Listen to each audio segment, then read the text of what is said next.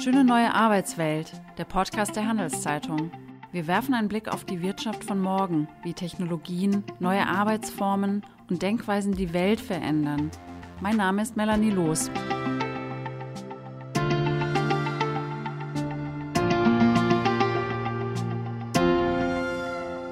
Willkommen zu einer neuen Folge von Schöne neue Arbeitswelt. Heute spreche ich mit Miriam Meckel. Sie ist Professorin für Kommunikationsmanagement an der Universität St. Gallen und Gründungsverlegerin des Digitalmagazins ADA des Handelsblatts. Wir sprechen darüber, wie sich Homeoffice und Remote Work in der derzeitigen Krise bewähren und wie sich die Arbeitswelt langfristig verändert. Miriam, schön, dass du hier bist. Ähm, natürlich nicht physisch, sondern aus dem Homeoffice. Danke für die Einladung. Sehr gerne. Ähm, wie geht es dir im, im Homeoffice? Äh, du arbeitest jetzt wahrscheinlich auch schon mehrere Wochen äh, in Deutschland äh, zu Hause. Ja, ich bin in der dritten Woche Homeoffice und äh, das ist sozusagen ein bisschen eine Achterbahnfahrt gewesen, äh, sowohl was so die Prozesse und Abläufe angeht, als auch äh, in psychologischer Hinsicht. Also es gibt ähm, 'ne ganze Reihe von Herausforderungen, über die ich vorher so nie nachgedacht hatte, wo man einfach merkt, man muss sich anders und neu organisieren. Also, ich habe zum Beispiel so nach drei vier Tagen 'n so einen richtigen Crash gehabt, äh, auch auch stimmungsmäßig, weil ich dachte: „Oh mein Gott, also wie kann man das eigentlich aushalten, dass man jetzt immer nur vor diesem Bildschirm sitzt?“ Und habe dann festgestellt, es ist extrem wichtig, sich gemessen an den neuen Rahmenbedingungen wirklich eine Struktur Struktur zu machen, an die man sich hält, gewisse kleine Rituale einzuführen, also zum Beispiel Zeiten für Pausen, für einen Kaffee, für was zu essen einzuplanen auch regelmäßig Sport zu machen, weil ich habe zum Beispiel viel weniger Bewegung, als ich das sonst habe und das Mhm, tut mir klar. nicht gut. Mhm. Und auch inhaltlich wirklich zu gucken, wo sind die Prioritäten, wie lange muss man über Dinge reden und so. Das artet sonst alles aus und man man wird sozusagen von diesem Bildschirm und diesen Videocalls aufgesogen und das darf nicht passieren. Also, das ist einmal die Erfahrung. Die andere Erfahrung muss ich zugeben, ich bin schon ich bin ja sozusagen 'ne Wiss 'ne Wissensarbeiterin. Das heißt, ich habe 'n Riesenvorteil im Vergleich zu, äh, Industriearbeiterinnen und Industriearbeitern, die auch gar nicht von zu Hause arbeiten können, die erstens einer Gesundheitsgefahr ausgesetzt sind, die wahrscheinlich Angst haben deshalb, schlechtere Situationen haben. Ich kann damit umgehen, das ist ein großer Vorteil und wenn ich, äh, wirklich, äh, kreativ arbeite, wenn ich also, ähm, 'n Artikel schreibe oder wenn ich mich, äh, strategisch mit Themen auseinandersetze, dann hat das sogar einen Vorteil, zu Hause zu sein, weil dann sitze ich hier in der Jogginghose mit einem Tee und möglicherweise sogar klassischer Musik, wenn Mhm. gerade mal kein Call ist und kann mal einen Moment nachdenken. Die Zeiten sind rar, gebe ich zu, weil einfach so viel los ist, auch in Sachen Krisenmanagement, aber es gibt eben auch diese positiven Seiten des Homeoffices und das würde ich ungern verschweigen. Mhm, okay. Ähm, du sprichst aber auch mit vielen Unternehmen, verschiedenen Menschen auch über das Thema äh, Homeoffice, ähm, leitest auch selbst eine Redaktion. Ähm, was ist dein Eindruck? Wie läuft's? Ich glaube, insgesamt kann man sagen, es läuft gut. Es läuft deutlich besser, als, äh, viele sich das gedacht hätten, ähm, mich eingeschlossen. Und es ist schon so, dass man, äh, merkt, dass, äh, stimmt, was einige internationale Studien ja auch vorher schon, äh, belegt haben, was aber viele Arbeitgeberinnen und Arbeitgeber nicht glauben wollten.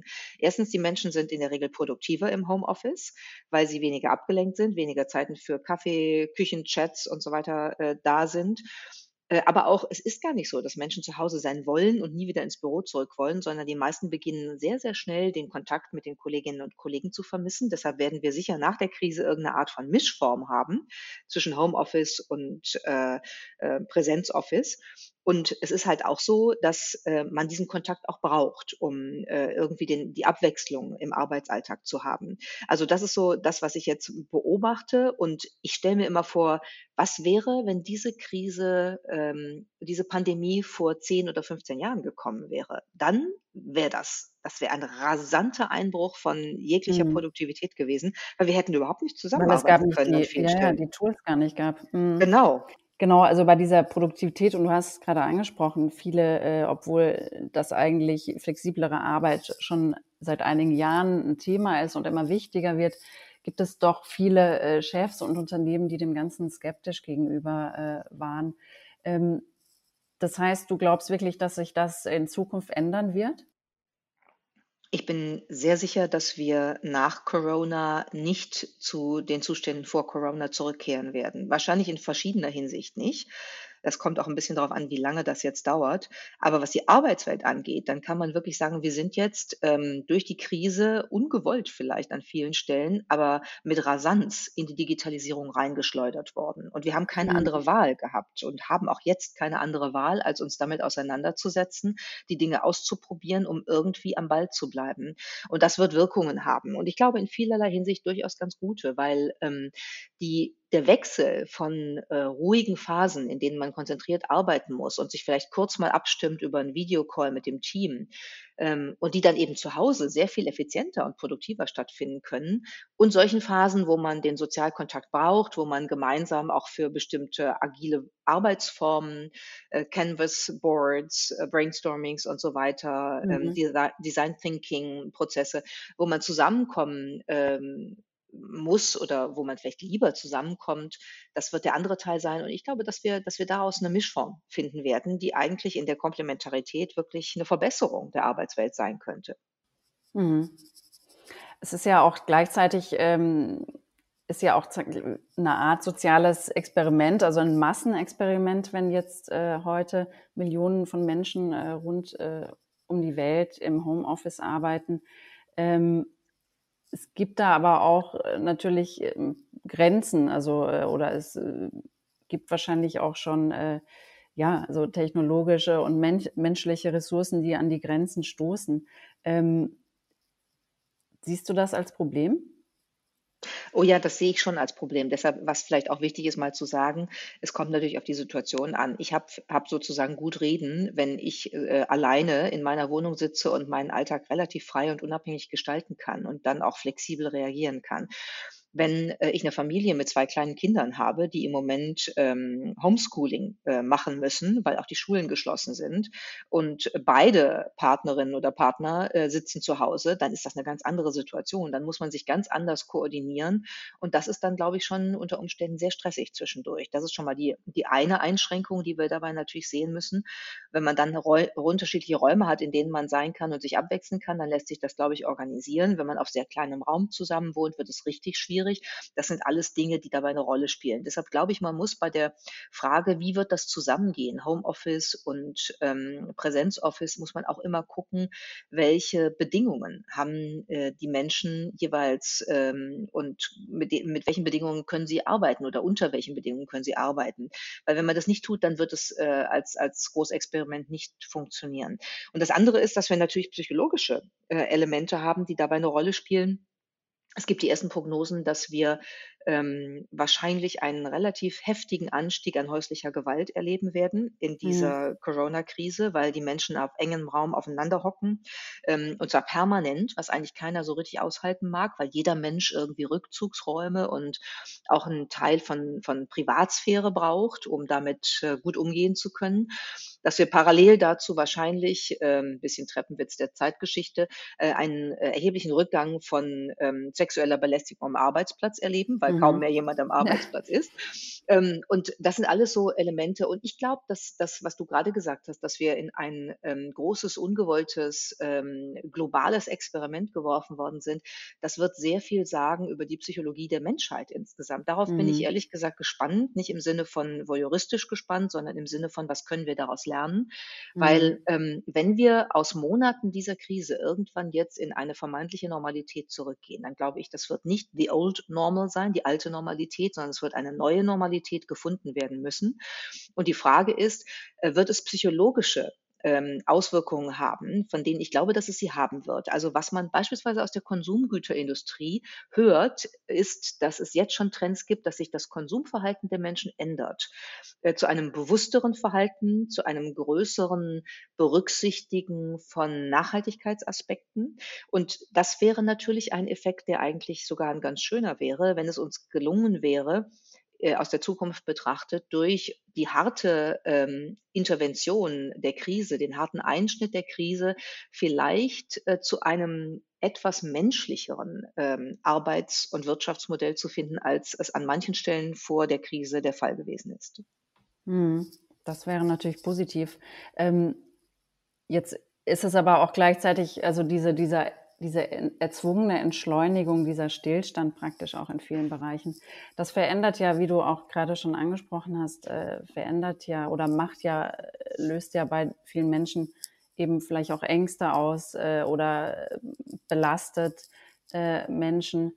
Ähm, aber in Bezug zum ähm, Verhältnis zur Arbeit, glaubst du, dass sich das auch verändern wird? Also das Verhältnis äh, zur Arbeit jedes Einzelnen. Ähm, du hast jetzt gerade den Konsumbereich angesprochen, aber vielleicht auch die Einstellung zur Arbeit. Ähm, was kann das äh, verändern?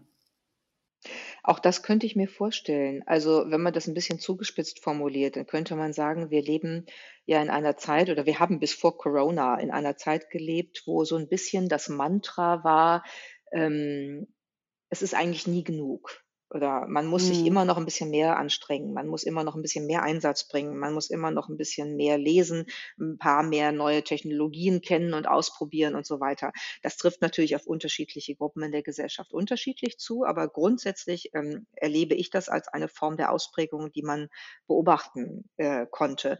Und ich finde, Arbeit gehört zum Leben ganz wesentlich dazu. Ähm, man muss natürlich unterscheiden, ist das eine Arbeit, die ich tue, um um meine Familie zu ernähren im Wesentlichen, oder ist das eine Arbeit, die ich auch in Bereichen mache, die eigentlich meine meine wirklichen Kerninteressen betreffen? Das ist bei mir zum Beispiel der Fall. Deshalb ist die Grenzziehung zwischen Mhm. Arbeit und Leben oder Privatleben auch manchmal, äh, schwierig. Und ich glaube, da, äh, kommen schon ein paar Elemente rein, wo wir möglicherweise, ähm, den Impuls jetzt bekommen könnten, uns noch mal 'n bisschen zu rekalibrieren. Also, zu fragen: „Wo ist denn Mhm. wo ist denn doch mal genug und wo sollten wir eigentlich, ähm, auch im im Hinblick auf die eigene Resilienz, die eigene langfristige Durchhaltemöglichkeit, die eigene Gesundheit schauen, dass wir, ähm, auch Grenzen setzen?“ Und das würde würde wäre aus meiner Sicht kein negativer, sondern 'n sehr positiver Effekt dieser Krise. Mhm. Mhm. Mhm.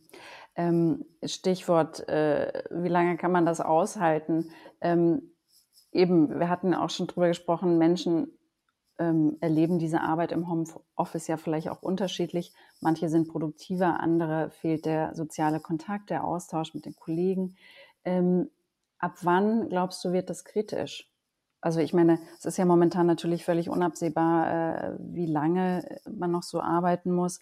Ähm, aber äh, und es wird viel darüber diskutiert, wie lange Ausgangssperren und so weiter anhalten. Aber jetzt einfach mal abgesehen von den ähm, Rahmenbedingungen, die wir sowieso nicht verändern können, was glaubst du, ab wann das kritisch werden könnte? Das ist schwer abzuschätzen. Ich kann aus der eigenen Erfahrung sagen, dass, äh, ich in der vergangenen Woch Woche, so Mitte der vergangenen Woche, ähm, einen Videocall mit meinem Team hatte, wo, ähm, wir so einen kleinen Check-in gemacht haben und mal uns einen Moment Zeit genommen haben zu fragen: „Wie fühlen wir uns denn eigentlich alle im Moment?“ Und das war sehr interessant, äh, weil da alle eigentlich eine ähnliche Gefühlslage hatten und alle so ein bisschen, äh, am Durchhängen waren. Also, die Stimmungslage war nicht so gut und es war so, dass so so die erste Bewusstwerdung: „Meine Güte, jetzt sind wir schon 10 Tage im Homeoffice und man hat überhaupt Mhm. keine Ahnung, wie lange das noch geht.“ Und ich glaube, diese Perspektive der Unsicherheit, der Unabsehbarkeit, wann etwas endet, ist eine Perspektive, die Menschen relativ schwierig ertragen können und mit der sie relativ schwierig umgehen können. Ähm, trotzdem, mein Gefühl sagt mir, äh, und auch meine Erfahrung sagt mir, dass Menschen sich schon an viel gewöhnen können. Das heißt, äh, wir werden Routinen entwickeln in dieser Form und da sind wir vielleicht noch mitten im Entwicklungsprozess drin, weil so lange dauert es ja jetzt noch nicht. Wir werden Routinen entwickeln, wir werden neue Formen entwickeln, mit der Situation umzugehen. Ähm, ich erlebe, wenn ich im Internet schaue, eine eine einen Schwung an Kreativität von lustigen, Mhm. ähm, Fotos, von Zoom-Calls bis über gemeinsames Musizieren, ähm, per, äh, Videoaufzeichnungen, äh, und, äh, Dingen, die dann zusammengeschnitten werden zu einem kleinen Orchester, über Künstler wie Igor Levit, die jeden Abend 'n Hauskonzert machen und das über Twitter streamen und so. Also, da da passiert ja auch unglaublich viel. Das heißt, Mhm. Menschen sind in der Lage, sich neue Dinge auszudenken, ähm, gemessen an einer veränderten Situation veränderte Angebote mach zu machen, die eigene Gefühlslage zu interpretieren und daraus etwas zu machen. Also, insofern bin ich nicht grundsätzlich pessimistisch. Ich glaube nur, das geht in Wellen. Es wird uns mal besser und mal schlechter gehen. Und, ähm, ich glaube, kritisch ist schon, äh, so 'n Zeitpunkt, wenn man jetzt die Verlängerung bis, äh, nach Ostern anschaut, äh, in USA bis Ende April. Wenn dann die Nachricht kommt, wir haben 'n weiteren Monat, ich glaube, dann wird's 'n Tiefpunkt geben. Mhm. Mhm. Wie können zum Beispiel äh, oder wie sollten Führungskräfte denn damit umgehen? Ähm, es geht ja auch äh, viele, für viele ähm, ist auch die Frage zwischen wie viel Kontrolle, wie viel kontrolliert, also mussten sich wahrscheinlich auch erstmal viele einspielen, wie viel Freiheit gebe ich meinen Mitarbeitern versus äh, Kontrolle. Ähm, aber das ist ja auch noch ein entscheidender Punkt, diese, ähm, wenn es denn irgendwann zu so schwierigen Situationen kommt, äh, wie motivieren sich die, äh, wie sollten sie die Mitarbeiter motivieren und welche Rolle kommt, äh, kommt einer Führungskraft zu? Also ich glaube, äh, die, die Rolle von der Führungskraft hat sich im Moment relativ stark verändert tatsächlich. Und zwar in der Hinsicht, dass ähm, wir wahrscheinlich äh, merken, es gibt im Moment ganz wesentlich die, die Voraussetzung und die Herausforderung, wirklich gut zu kommunizieren. Ähm, der Bedarf der Menschen an Informationen, an Einordnung, auch an Orientierung durch die Führungskräfte ist, glaube ich, riesig.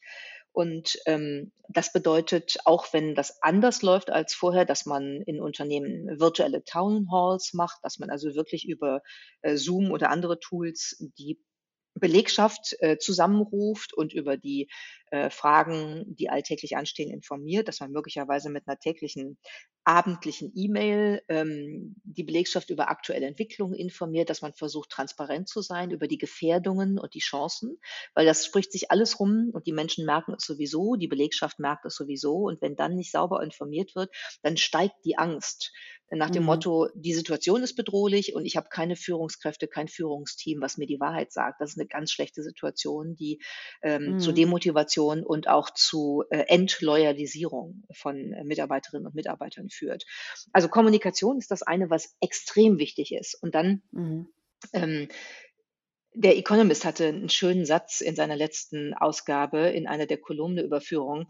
Und ähm, da schrieb der Autor oder die Autorin, In the past, the hallmark of a good boss was a strategic mind. The COVID era is all about here and now. Also wir mhm. haben immer über ganz viel Strategie geredet in der mhm. Vergangenheit. Mhm. Und das war sozusagen die Kernkompetenz einer Führungskraft. Jetzt sind wir in der Corona-Krise und es geht nur um Entscheiden im Moment. Also wirklich auf Sicht fahren. Here and now, mhm. jetzt ähm, und äh, an dieser Stelle müssen wir das tun oder können wir das tun. Und das ist etwas, was, glaube ich, manche äh, Führungskräfte jetzt neu für sich entdecken, Klammer auf müssen, Klammer zu, mhm. äh, dass mhm. dieses auf Sicht fahren heißt, ähm, ich kann mich ganz viel mit strategischen Fragen beschäftigen, aber die Voraussetzungen können morgen wieder komplett andere sein. Und dann macht es auch überhaupt keinen Sinn. Es ist auch Zeitverschwendung, das zu tun, sondern ich muss versuchen, ähm, bestmöglich mit der Gegenwart, mit dem Jetzt umzugehen. Und das heißt natürlich nicht, dass man nicht auch darüber darüber nachdenkt, wenn diese Krise vorbei ist, was können wir dann tun? Ähm, gibt es bestimmte Notwendigkeiten, unsere Arbeitsprozesse anzupassen? Gibt es Notwendigkeiten, unser Produktportfolio anzupassen? Was ist mit unserem Geschäftsmodell? Stimmt das dann noch? Darüber muss man natürlich nachdenken. Aber der wesentliche Teil ist das Management des Augenblicks. Und das ist, glaube ich, wirklich eine ganz andere Situation, als wir sie früher hatten. Hm. Ähm, wo wir gerade über Kommunikation gesprochen haben, ähm, wie, was beobachtest du, wie verändert sich die Kommunikation derzeit zwischen Mitarbeitern einerseits, aber auch zwischen Führungskräften und Mitarbeitern? Oder ganzer Unternehmen auch, das ist ja nochmal eine andere äh, Ebene.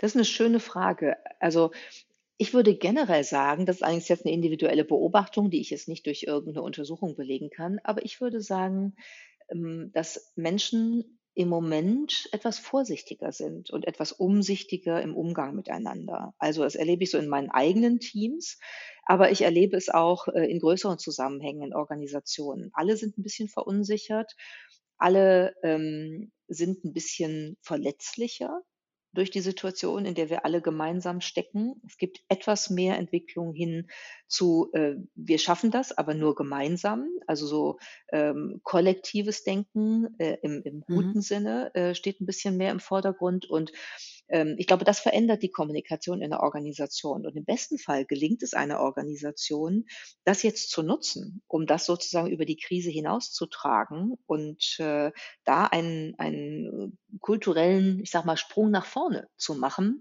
äh, und sich ein bisschen anders aufzustellen, äh, weil äh, die Chance gibt es. Mhm. Das wäre sozusagen die zweite Chance, die wir jetzt, äh, die jetzt hier in unserem Gespräch äh, herauskommt. Ähm, also dieses Zusammenrücken, äh, kollektives Denken, dass das auch eine Chance sein kann, ähm, um, um Zusammenarbeit äh, besser zu machen. Genau, also ich will jetzt nicht naiv erscheinen. Ich sehe natürlich all die Probleme, die diese Krise mit sich bringt. Ich sehe die Probleme für nein, nein, viele Arbeitnehmerinnen also, und Arbeitnehmer. Mh. Ich sehe die wirtschaftlichen Probleme, alles, was damit zusammenhängt. Ich sehe vor allen Dingen natürlich, wie viele Menschen betroffen sind, erkrankt sind oder gar sterben an dieser Krankheit. Das ist, das, das ist, das ist mir alles bewusst. Ich glaube nur, ähm, es geht nicht darum, entweder schwarz oder weiß zu sehen, sondern äh, das Wichtige ist, in dieser Zeit schwarz und weiß äh, zu sehen und zu gucken, wie kann man das verbinden und wie kriegen wir halt mhm. halt jenseits der äh, Probleme, die wir managen müssen oder mit denen wir umgehen müssen, soweit wir das können. Mit manchen Sachen kann man auch gar nicht umgehen. Wie kriegen wir da eine Perspektive trotzdem hin, dass wir sagen, äh, wir wollen die Krise Krise nicht einfach ungenutzt verstreichen lassen und dann äh, gehen wir alle wieder auf Null und alles ist wie mhm. zuvor. Das wäre, glaube das ich, ist ja auch, das ist ja auch Krise, wichtig. Ne? Ich meine, ja. darüber nachzudenken, äh, wie es dazu kam und wie man in der, äh, in der ähm, Zukunft sowas vermeiden kann, neben all der äh, akuten Bekämpfung der, sage ich mal, Symptome, ähm, ist das natürlich auch wichtig. Und, und, und da kann es ja durchaus äh, Chancen geben. Also das ist ja jetzt ähm, das wäre ja positiv, ähm, auch was eine Veränderung äh, mitzunehmen und äh, positive Prozesse anzustoßen. Ähm, sprechen wir über ähm, Technologien. Technologie hat jetzt oder digitale Kommunikationstools, Plattformen, Videokonferenzen und so weiter werden jetzt natürlich massiv genutzt. Ähm, das ist geradezu ein Digitalisierungsschub, kann man eigentlich sagen. Wie nachhaltig wird das sein, glaubst du? Also ich glaube, das ähm, wird nachhaltig sein. Wir sind, und da würde ich sagen, zum Glück jetzt in die Digitalisierung geworfen worden durch diese Krise und äh, die Chance müssen wir nutzen, weil es wird jetzt in den Wochen oder Monaten, die das dauert, ähm, zu, zu, einer äh, ganz zu einer Normalität werden, zur Gewohnheit werden, dass man digitale Tools nutzt, um miteinander zu arbeiten, um sie in der Bildung einzusetzen. Ähm, die öffentliche Verwaltung wird gefordert sein, da mehr zu machen. Und das sind halt alles Dinge, die äh, uns ein Stück nach vorne bringen können. Also ich glaube, da kommen wir nicht hinter zurück. Und das ist äh, eine dritte positive Perspektive, die ich aus dieser Situation mhm. ableiten würde. Mhm. mhm. Das heißt, ähm Du würdest schon sagen, dass Technologie auch helfen kann, diese, die Krise zu überwinden. Also in gewisser Form. Also, mh. Ja, also erstmal kann sie uns helfen, ähm, die, die Krise zu gestalten und irgendwie kommunikations- und arbeitsfähig zu sein. Und sie hilft uns ja schon auch, auch wenn das unter anderen Voraussetzungen ist, im Kontakt zu bleiben. Also wenn man sich überlegt, die Leute wären alle zu Hause ähm, äh, verdammt zu Hause zu bleiben und wir hätten nicht die Möglichkeit, äh, uns mal auch per Videocall zu sehen, zum Beispiel, das wäre schon eine andere Situation. Also ich mache das jetzt äh, beispielsweise viel mehr, als ich das sonst mache mit Freunden und Freundinnen, mhm. dass ich mich auch wirklich per Video verabrede und sage, komm heute Abend um 21 Uhr und dann nehmen wir alle ein Glas Wein und äh, dann sitzen wir zu zwölf und plaudern mal eine halbe Stunde. Mhm. Und es tut irgendwie mhm. gut. Ihr schreibt ja bei Ada viel über, äh, über Technologien, Tools und so weiter.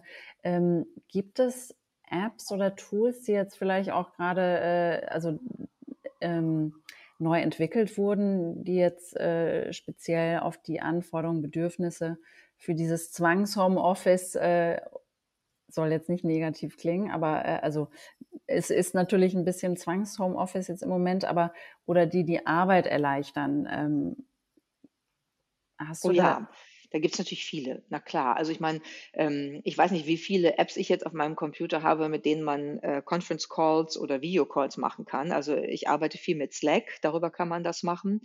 Äh, ich arbeite zum Teil mit Skype, zum Teil mit Google Hangouts, zum Teil mit Microsoft Teams und ich arbeite sehr viel mit Zoom. Zoom hat ja wirklich, also mhm. das kannte ja kaum jemand vor der ähm, Corona-Krise. Jetzt hat, hat die Company ja einen unglaublichen Sprung gemacht und alle benutzen Zoom. Selbst für schulische Projekte wird Zoom eingesetzt. Was daran halt ganz, ganz cool ist, ist, dass man tatsächlich ähm, sich auf verschiedene Art zusammenschalten kann, dass man den Bildschirm natürlich teilen kann, wenn man was zeigen will, dass man aber auch äh, sozusagen die, die größere Gruppe, die in einem äh, solchen, in einer solchen Videokonferenz zusammengeschaltet ist, dann in äh, kleine Breakout-Sessions unterteilen kann. Also wenn man sonst zu zwölf ist und man man sagt, wir machen jetzt vier Gruppen A3, dann kann man das mit dem Tool machen. Und dann sind immer nur die drei äh, zusammen im Call und dann kann der Moderator, kann dann alle wieder zusammenschalten. Also das sind schon Dinge, die die Arbeit sehr erleichtern und die auch möglich machen, ganz kreative Prozesse über solche Videokonferenzen äh, umzusetzen, von denen man bislang geglaubt hat, die gingen auf jeden Fall nur persönlich. Hm. Dieses gerade dieses Zoom ist ja so ein bisschen ähm, in den letzten Tagen in Verruf gekommen oder es das heißt, es würde ähm, Datenschutzrichtlinien ähm, nicht entsprechen.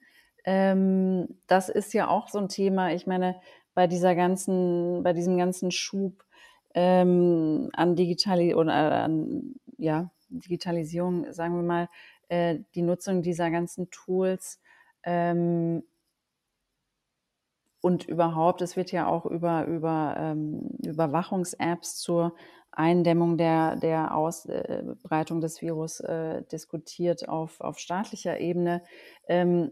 da kommt man dann auch in diese, in diese Datenschutzthematik. Äh, ist natürlich vielleicht auch für ein Unternehmen ein bisschen heikel, wenn plötzlich alles nur noch auf elektronischem Wege läuft. Oder siehst du das nicht als, als Problem und man sich sozusagen ein bisschen die Kommunikation in die Hände ähm, von solchen Tools wie jetzt zum Beispiel Zoom gibt? Noch, also das muss man sich schon genau angucken. Und Zoom hat tatsächlich einige äh, etwas unklare ähm, Privacy-Einstellungen ähm, gehabt. Ähm, es kommt natürlich auch immer darauf an, was der Nutzer, die Nutzerin macht. Also wenn ich mich bei Zoom über Facebook einlogge, dann äh, ist vollkommen klar, dass Facebook die Daten bekommt und das sollte ich aber nicht tun, wenn ich meine Daten schützen will, sondern das sollte ich dann über eine E-Mail äh, und ein Passwort machen. Das, das sind schon mal Dinge, die man selber entscheiden kann, um die eigenen Daten zu schützen.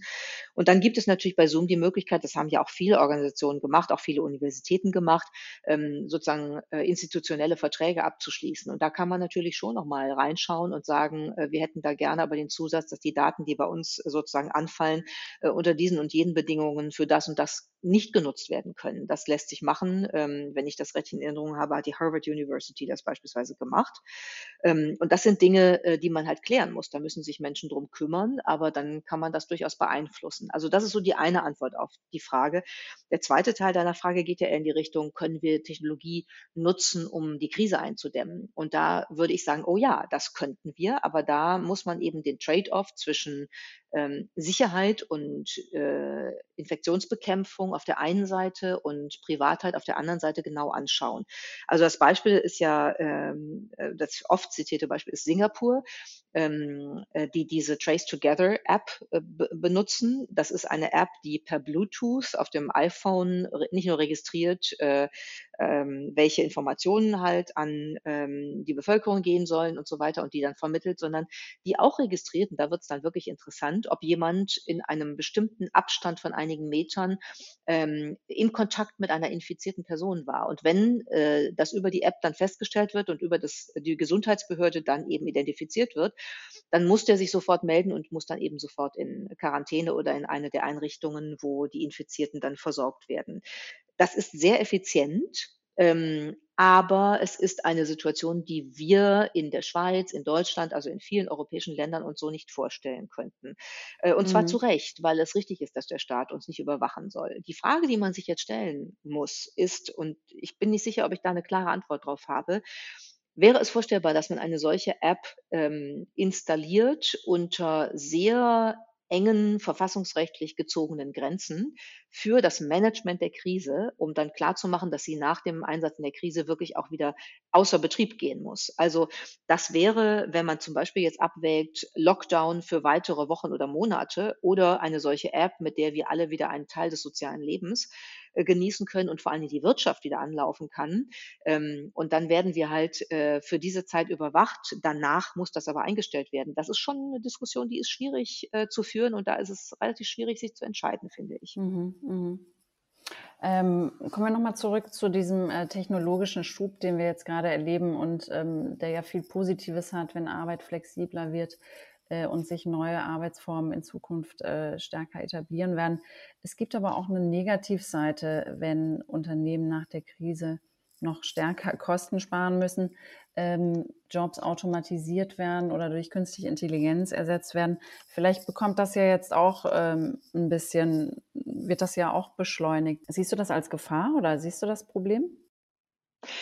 Also, du, ich glaube ich glaube nicht, dass das die erste Schlussfolgerung, ähm, ist, denn was wir jetzt ja erleben, ist, wie wichtig der soziale Austausch ist und wir werden eine eine ein Bedürfnis, einen Nachholeffekt im Hinblick auf Sozialkontakte erleben nach der Krise, der wird gewaltig sein. Ich glaube, Unternehmen müssen sich dabei trotz aller wirtschaftlichen Belastung natürlich genau überlegen, welche Signale wollen sie setzen. Ich finde übrigens auch, ähm, bei der ganzen Frage der, äh, richtigen und wichtigen staatlichen Unterstützung, die es durch die unterschiedlichen Rettungsschirme und und, ähm, äh, Hilfsprogramme jetzt gibt, muss man schon genau genau gucken, was macht eigentlich ein Unternehmen? Ähm, und ein Unternehmen, das äh, Tausende von Leuten entlässt, um dann sozusagen unter einen staatlichen Rettungsschirm zu, zu, zu schlüpfen, kann ich mir schwer vorstellen. Also wenn solche Dinge mhm. passieren, dann werden wir eine Riesenfrustration bei den Menschen gegenüber der Wirtschaft und auch gegenüber der Politik auslösen. Und ich hoffe wirklich, dass das ähm, auf eine schlauere Art und Weise gehandelt wird, auf beiden Seiten, auf der politischen als auch auf der äh, Seite des äh, Managements. Vielen Dank, äh, Miriam Mecker, für das interessante Gespräch. Gerne.